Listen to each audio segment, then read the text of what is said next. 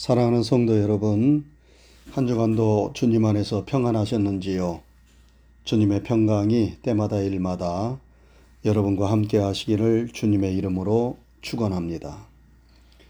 우리가 주일 예배 시간에 예수님을 배우자라는 주제로 말씀을 나누고 있습니다. 그동안에 예수님의 믿음, 예수님의 사랑, 예수님의 감사, 예수님의 온유를 배우자는 말씀을 나누었습니다. 오늘은 그 마지막 시간으로 예수님의 순종을 배우자입니다. 한번 따라 하시지요. 예수님의 순종을 배우자.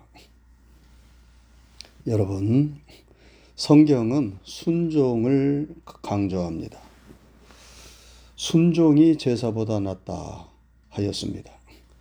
그런데 성경이 순종을 강조하지만 성경에서 말씀하는 순종은 아무 권위에나 무조건 순종해야 한다는 말로 오해해서는 안 됩니다.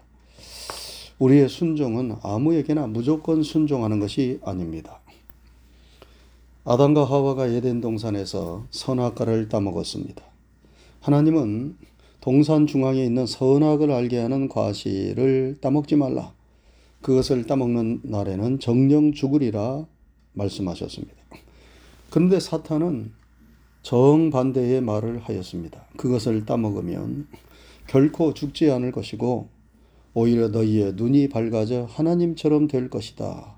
라고 말했습니다. 그때 아담과 하와가 어떤 결정을 하였습니까? 우리가 잘 아는 대로 하나님의 말씀을 따르는 결정을 한 것이 아니라 사탄의 말을 따르는 결정을 하였습니다. 아담과 하와는 하나님보다 사탄에게 순종했습니다.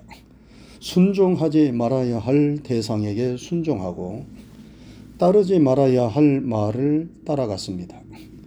잘못된 권위에 순종을 한 결과 인류에 죄가 들어오고 모든 인생들에게 죽음과 고통이 찾아왔습니다. 여러분, 성경이 말씀하는 순종은 하나님께 순종하고 하나님의 말씀과 뜻에 순종하라는 것이지 하나님을 대적하고 하나님의 말씀과 뜻에 위배되는 권위나 말에 순종하라는 의미가 결코 아닙니다. 베드로가 예수님을 전하다 유대인의 공회에 끌려갔습니다. 그 공회는 예수님을 십자가에 못 박아 죽이도록 결의하였던 무시무시한 권력 집단이었습니다. 베드로도 죽을 위험에 처했습니다. 공회원들이 베드로에게 위협하며 경고하며 말합니다. 앞으로는 어떤 경우에도 예수의 이름으로 말하거나 가르치지 말라. 그때 베드로가 하는 말이 무엇입니까? 하나님 앞에서 너희의 말을 듣는 것이 하나님의 말씀을 듣는 것보다 옳은가 판단하라. 우리가 보고 들은 것을 우리는 말하지 아니할 수 없다. 이렇게 말했어요. 베드로는 공회의 명령을 거부했습니다. 유대인의 공회는 세상의 법을 집행하는 권위 있는 기관입니다. 오늘날 정부 조직과도 같은 것입니다. 그렇다면 그 권위에 따르고 복종해야 하는 것 아닙니까? 그러나 아무리 세상의 권위를 가진 조직이라 하더라도 그 조직에서 가르치고 명령하는 것이 하나님의 말씀에 위배되는 것이라면 순순히 따를 수 없는 것입니다. 그리스도인들은 세상의 권위는 존중하지만 그 권위가 불의하고 잘못된 권위라면 그 권위를 무조건 따라서도 안 되고 따를 수도 없는 것입니다. 그러므로 성경이 가르치는 순종은 아무 권위에나 무조건 순종하라는 것이 아니라 정당한 권위에 순종하고 하나님의 말씀과 뜻에 순종하라는 것임을 기억해야 합니다. 우리가 배워야만 하는 예수님의 순종도 마찬가지입니다. 예수님은 언제나 하나님과 하나님의 뜻에 순종하셨습니다.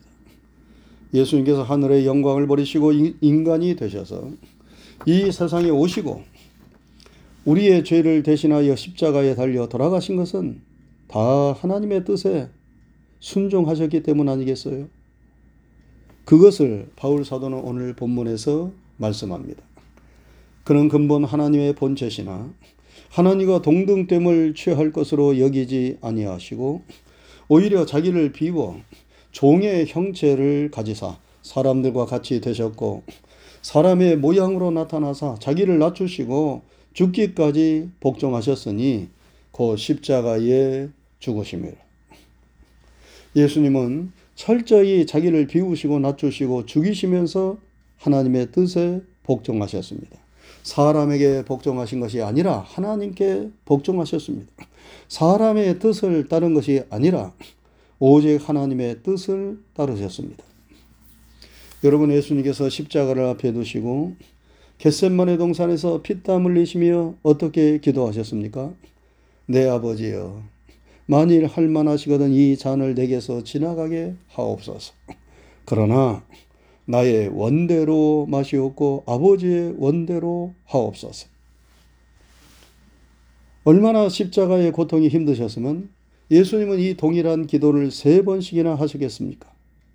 그러나 그 기도에서 결국 예수님은 자신의 뜻을 비우고 버리고 죽이셨습니다. 그리고 자신의 뜻을 하나님의 뜻에 굴복시키셨습니다. 이것이 예수님의 순종입니다. 그러므로 우리가 예수님의 순종을 배우고 따른다는 것은 결코 쉬운 일이 아닙니다. 그것은 큰 각오와 결단이 뒤따르는 힘들고 고통스러운 일입니다. 왜냐하면 그것은 나를 비우고 나를 낮추고 나를 죽이는 일이기 때문입니다. 내가 살아있고 나를 높이고 나를 내세우면 우리는 하나님의 뜻에 순종하기 어렵습니다.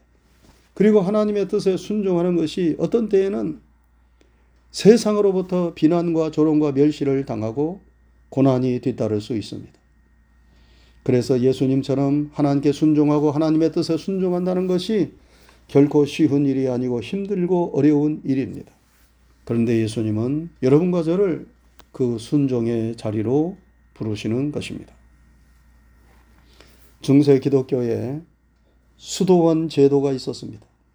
깊은 영성을 추구하는 사람들이 세상의 제도적인 교회에 실망하고 염증을 느껴서 수도원에 가서 수도사가 되려고 하였습니다. 그런데 수도사가 되려면 꼭 따라야만 하는 규율 세 가지가 있습니다. 그것은 첫째, 절대 순결이고, 둘째, 절대 청빈이고, 셋째는 절대 복종입니다. 수도사가 되려면 절대 순결, 결혼하지 말고 평생 혼자 살 각오를 해야 합니다. 또한 절대 청빈, 자신의 개인 소유를 가지려고 해서도 안 됩니다. 가난하고 청빈하게 사는 것을 기뻐할 줄 알아야 합니다. 그리고 마지막 셋째 절대 복종. 수도원의 교율이나 선배 수도사의 가르침에 절대 복종해야만 했습니다. 한 번은 수도사가 되려는 청년 두 사람이 수도원을 찾아왔어. 수도원장은 저들이 과연 수도사가 될 수 있는 자격이 있는가를 시험을 해 보기로 하였습니다. 그 시험은 배추 심기였습니다. 수도원장은 두 청년에게 배추를 주면서 밭에 가서 심되 배추 뿌리가 하늘을 향하여 심으라고 말하였습니다. 두 청년이 밭으로 가서 배추를 심는데 한 청년은 수도원장의 말대로 배추 뿌리가 하늘을 향하도록 심었습니다. 그런데 한 청년은 어떻게 배추 뿌리를 하늘을 향하도록 심느냐 하면서 원래 정상대로 배추 뿌리를 땅에다 심었습니다. 수도원장이 배추를 심어 놓은 모습을 살피려 밭에 왔습니다. 그리고 그 모습을 보았어요. 수도원장은 배추 뿌리를 하늘을 향하여 심어 놓은 청년을 수도사로 받아들였습니다. 그리고 그렇게 하지 않은 청년에게는 이렇게 말했습니다. 청년처럼 똑똑한 사람은 혼자서 사십시오. 당신은 선생으로서의 자격은 있을지 모르지만 제자로서의 자격은 없습니다. 배추 뿌리를 하늘을 향하도록 심어서는 안 된다는 것을 여러분 모르는 사람은 아무도 없어요. 그러나 주님의 제자가 되려는 사람은 하나님의 말씀과 뜻이 이해가 쉽게 되지 않고 순종하기 힘든 것처럼 보여도 자신의 생각과 뜻을 하나님의 뜻에 굴복시키려는 자세와 태도를 가져야 합니다. 그것이 주님을 따르는 제자의 자세요, 제자의 길입니다.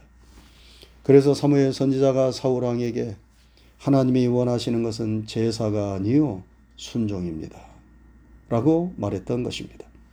여러분, 여러분과 저의 생명의 구주가 되시는 예수님은 우리에게 철저히 순종의 본을 보여주셨습니다. 예수님께서 하나님의 뜻에 순종하여 하늘의 영광을 버리시고 이 세상에 오시지 않으셨다면 어떻게 되었겠습니까?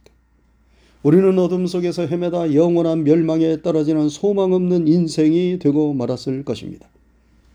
그러나 주님께서 이 세상에 오셔서 우리를 대신하여 십자가에 달려 돌아가심으로 우리는 죄와 죽음에서 건짐을 받고 이 세상에서 참된 자유와 평화를 누리는 풍성한 삶을 살고 믿는 자들을 위하여 예비해 놓으신 영원한 하나님의 나라를 유업으로 물려받는 하나님의 자녀들이 되었습니다. 이 놀라운 축복은 다 예수님의 순종으로 이루어졌습니다. 예수님은 하나님의 뜻에 순종하심으로 사람이 되셨고 이 세상에 오셨고 고난을 당하셨고 십자가에서 죽임을 당하셨습니다. 그래서 우리의 구주가 되셨고 하나님께 영광을 돌리셨습니다. 그런데 예수님께서 이 세상에 오실 때에 예수님처럼 하나님의 뜻에 순종한 사람들이 있었습니다. 예수님은 하나님의 뜻에 순종해서 이 세상에 오셨지만 예수님이 탄생하실 수 있도록 하나님의 뜻에 순종한 사람들이 또한 있었습니다. 그들의 순종 때문에 예수님이 이 세상에 태어나실 수 있었습니다. 예수님께서 이 세상에 탄생하실 수 있도록 순종한 사람들이 누구입니까? 첫째는 예수님의 어머니 마리아이고, 둘째는 예수님의 육신의 아버지였던 요셉이고, 마지막 셋째는 동방 박사들입니다. 이들은 다 순종하기 어려운 상황 속에서 하나님의 뜻에 순종했어요. 예수님의 어머니 마리아는 처녀의 몸으로 예수님을 잉태했습니다. 처녀가 아기를 가졌습니다. 여러분 이것이 있을 수 있는 일입니까? 마리아는 수태고지를 하는 천사에게 어떻게 이런 일이 있을 수 있습니까? 라고 반문했어요. 그러자 천사가 하나님의 모든 말씀은 능하지 못하심이 없느니라 대답했습니다. 그때 마리아가 말합니다. 주의 여종이 오니 말씀대로 내게 이루어지이다. 마리아는 처녀가 아기를 가졌으니 이것이 발각되면 돌에 맞아 죽어야만 했습니다. 그런데 마리아는 하나님의 뜻에 자신의 목숨을 걸고 순종했어요. 이 마리아의 목숨을 건 순종이 있었기에 예수님께서 이 세상에 태어나실 수 있었던 것 아니겠어요? 예수님의 육신의 아버지였던 요셉도 대단한 순종의 사람입니다. 자신의 정혼자가 아기를 가졌어요. 이런 상황에서 정혼자의 행실이 바르지 못했다 생각하고 화가 나서 마리아를 죽일 수도 있었습니다. 그러나 그는 그것을 드러내지 아니하고 가만히 끊고자 하였어요. 요셉은 참으로 인성과 성품이 좋은 사람이었습니다. 그런데 그때 천사가 요셉에게 나타나 말씀합니다. 요셉아, 내 아내 마리아 데려오기를 무서워하지 말라. 그에게 잉태된 자는 성령으로 된 것이라. 요셉이 이 하나님의 말씀에 순종합니다. 그래서 마리아를 데려오고 아기를 낳을 때까지 동침하지 아니하였습니다. 요셉은 마음속에서 치밀어 오르는 수치와 분노를 가라앉히고 하나님의 말씀에 순종하였기에 예수님이 탄생하실 수 있었습니다.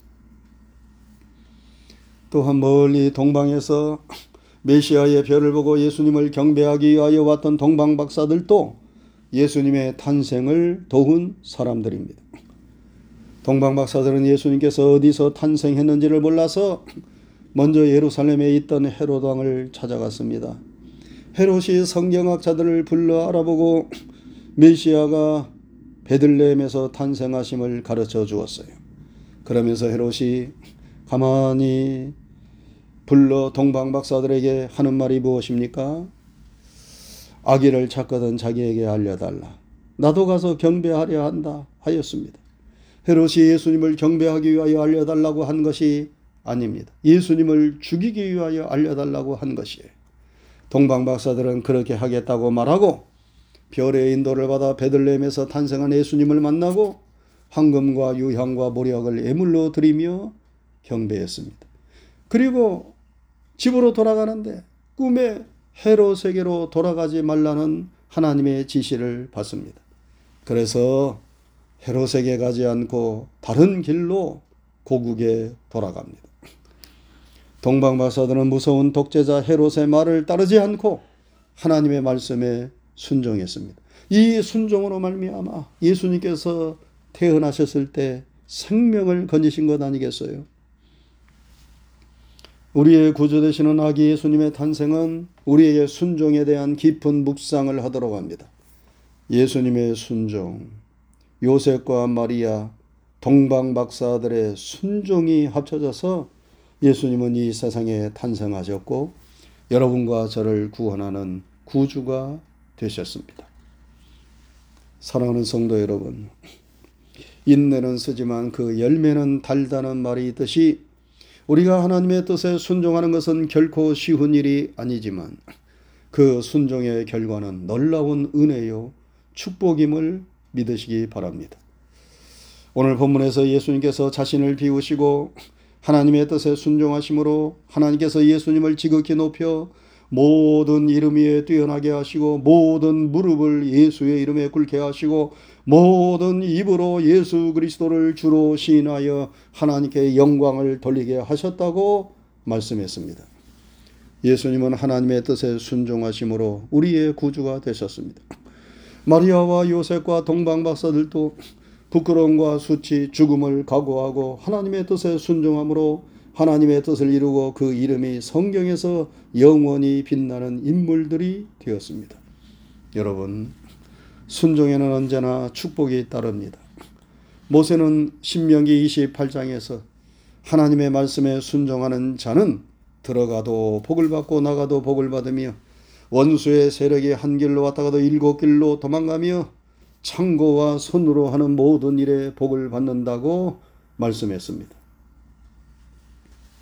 옛날에 왕이 신하 한 사람을 불러 우물로 데려가더니 이상한 명령을 내렸어요. 이 우물물을 길어 저 밑이 빠진 독에 항아리에 가득 채워라.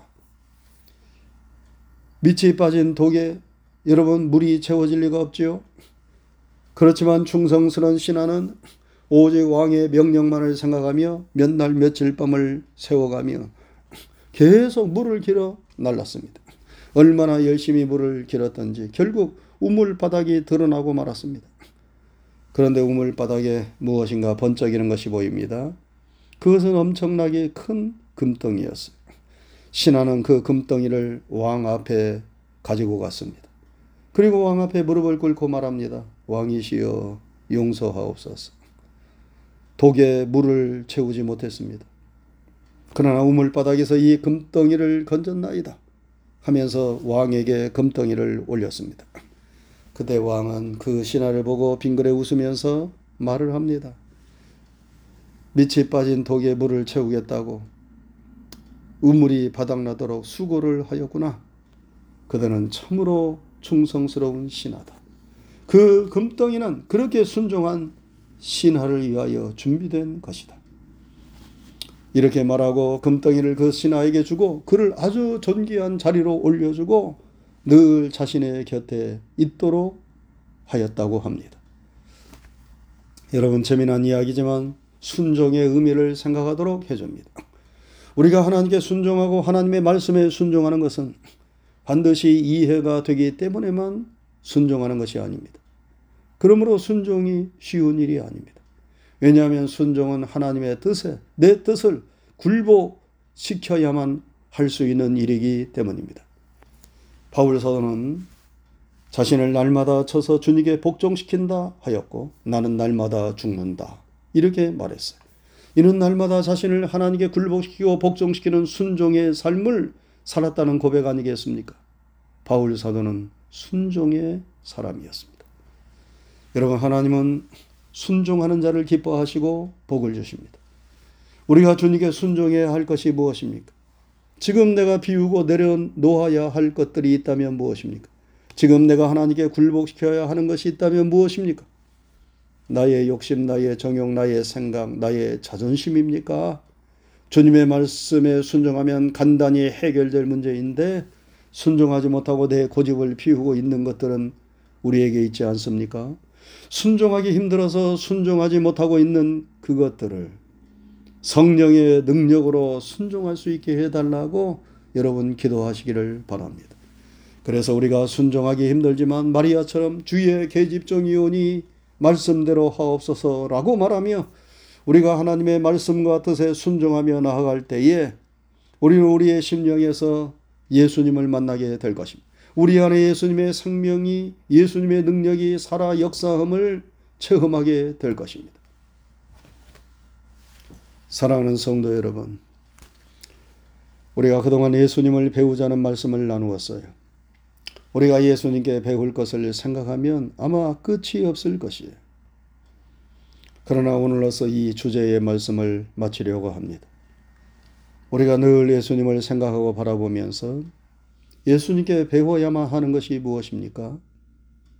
예수님의 믿음, 예수님의 사랑, 예수님의 감사, 예수님의 온유, 예수님의 순종을 잘 배울 수 있기를 바랍니다.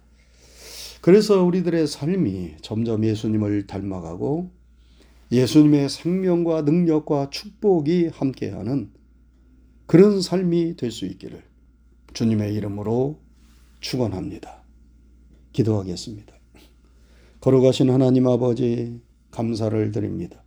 한 주간의 삶도 주의 크신 은총과 사랑 안에서 저희들과 함께 하시고 저희들의 삶을 인도해 주시고 축복해 주신 것을 감사를 드립니다. 오늘 걸어가고 복된 주님의 날에 우리로 하여금 우리의 머리를 조아리며 주님 앞에 감사하며 예배드릴 수 있도록 인도해 주신 것을 감사드립니다. 우리의 드리는 찬양과 예배를 통하여 영광을 받으시옵소서. 오늘 또 우리에게 진리와 생명의 말씀을 영혼의 양식으로 허락하셨사오니 감사를 드립니다. 우리가 그동안 주일마다 예수님을 배우자라는 말씀으로 은혜를 나누고 하나님의 뜻을 살펴보았습니다. 늘 예수님을 심령에 모시게 하옵시고 주님 안에 거하면서 주님을 바라보고 주님을 배우고 주님을 닮아가는 주의 종들이 되게 해 주시옵소서. 예수님의 믿음을 배우게 하옵소서. 예수님의 사랑을 배우게 하옵소서. 예수님의 감사를 배우고 예수님의 온유를 배우고 오늘 주신 말씀처럼 예수님의 순종을 우리가 잘 배워서 예수님을 닮아가게 하여 주옵시고 예수님의 능력과 예수님의 생명과 예수님의 축복이 함께하는 작은 예수가 될 수 있도록 우리를 도와주시고 인도해 주시옵소서. 한 주간에 되어지는 모든 삶을 믿음으로 주님께 맡깁니다. 감사하오며 예수님 귀하신 이름 받들어 기도드리옵나이다. 아멘.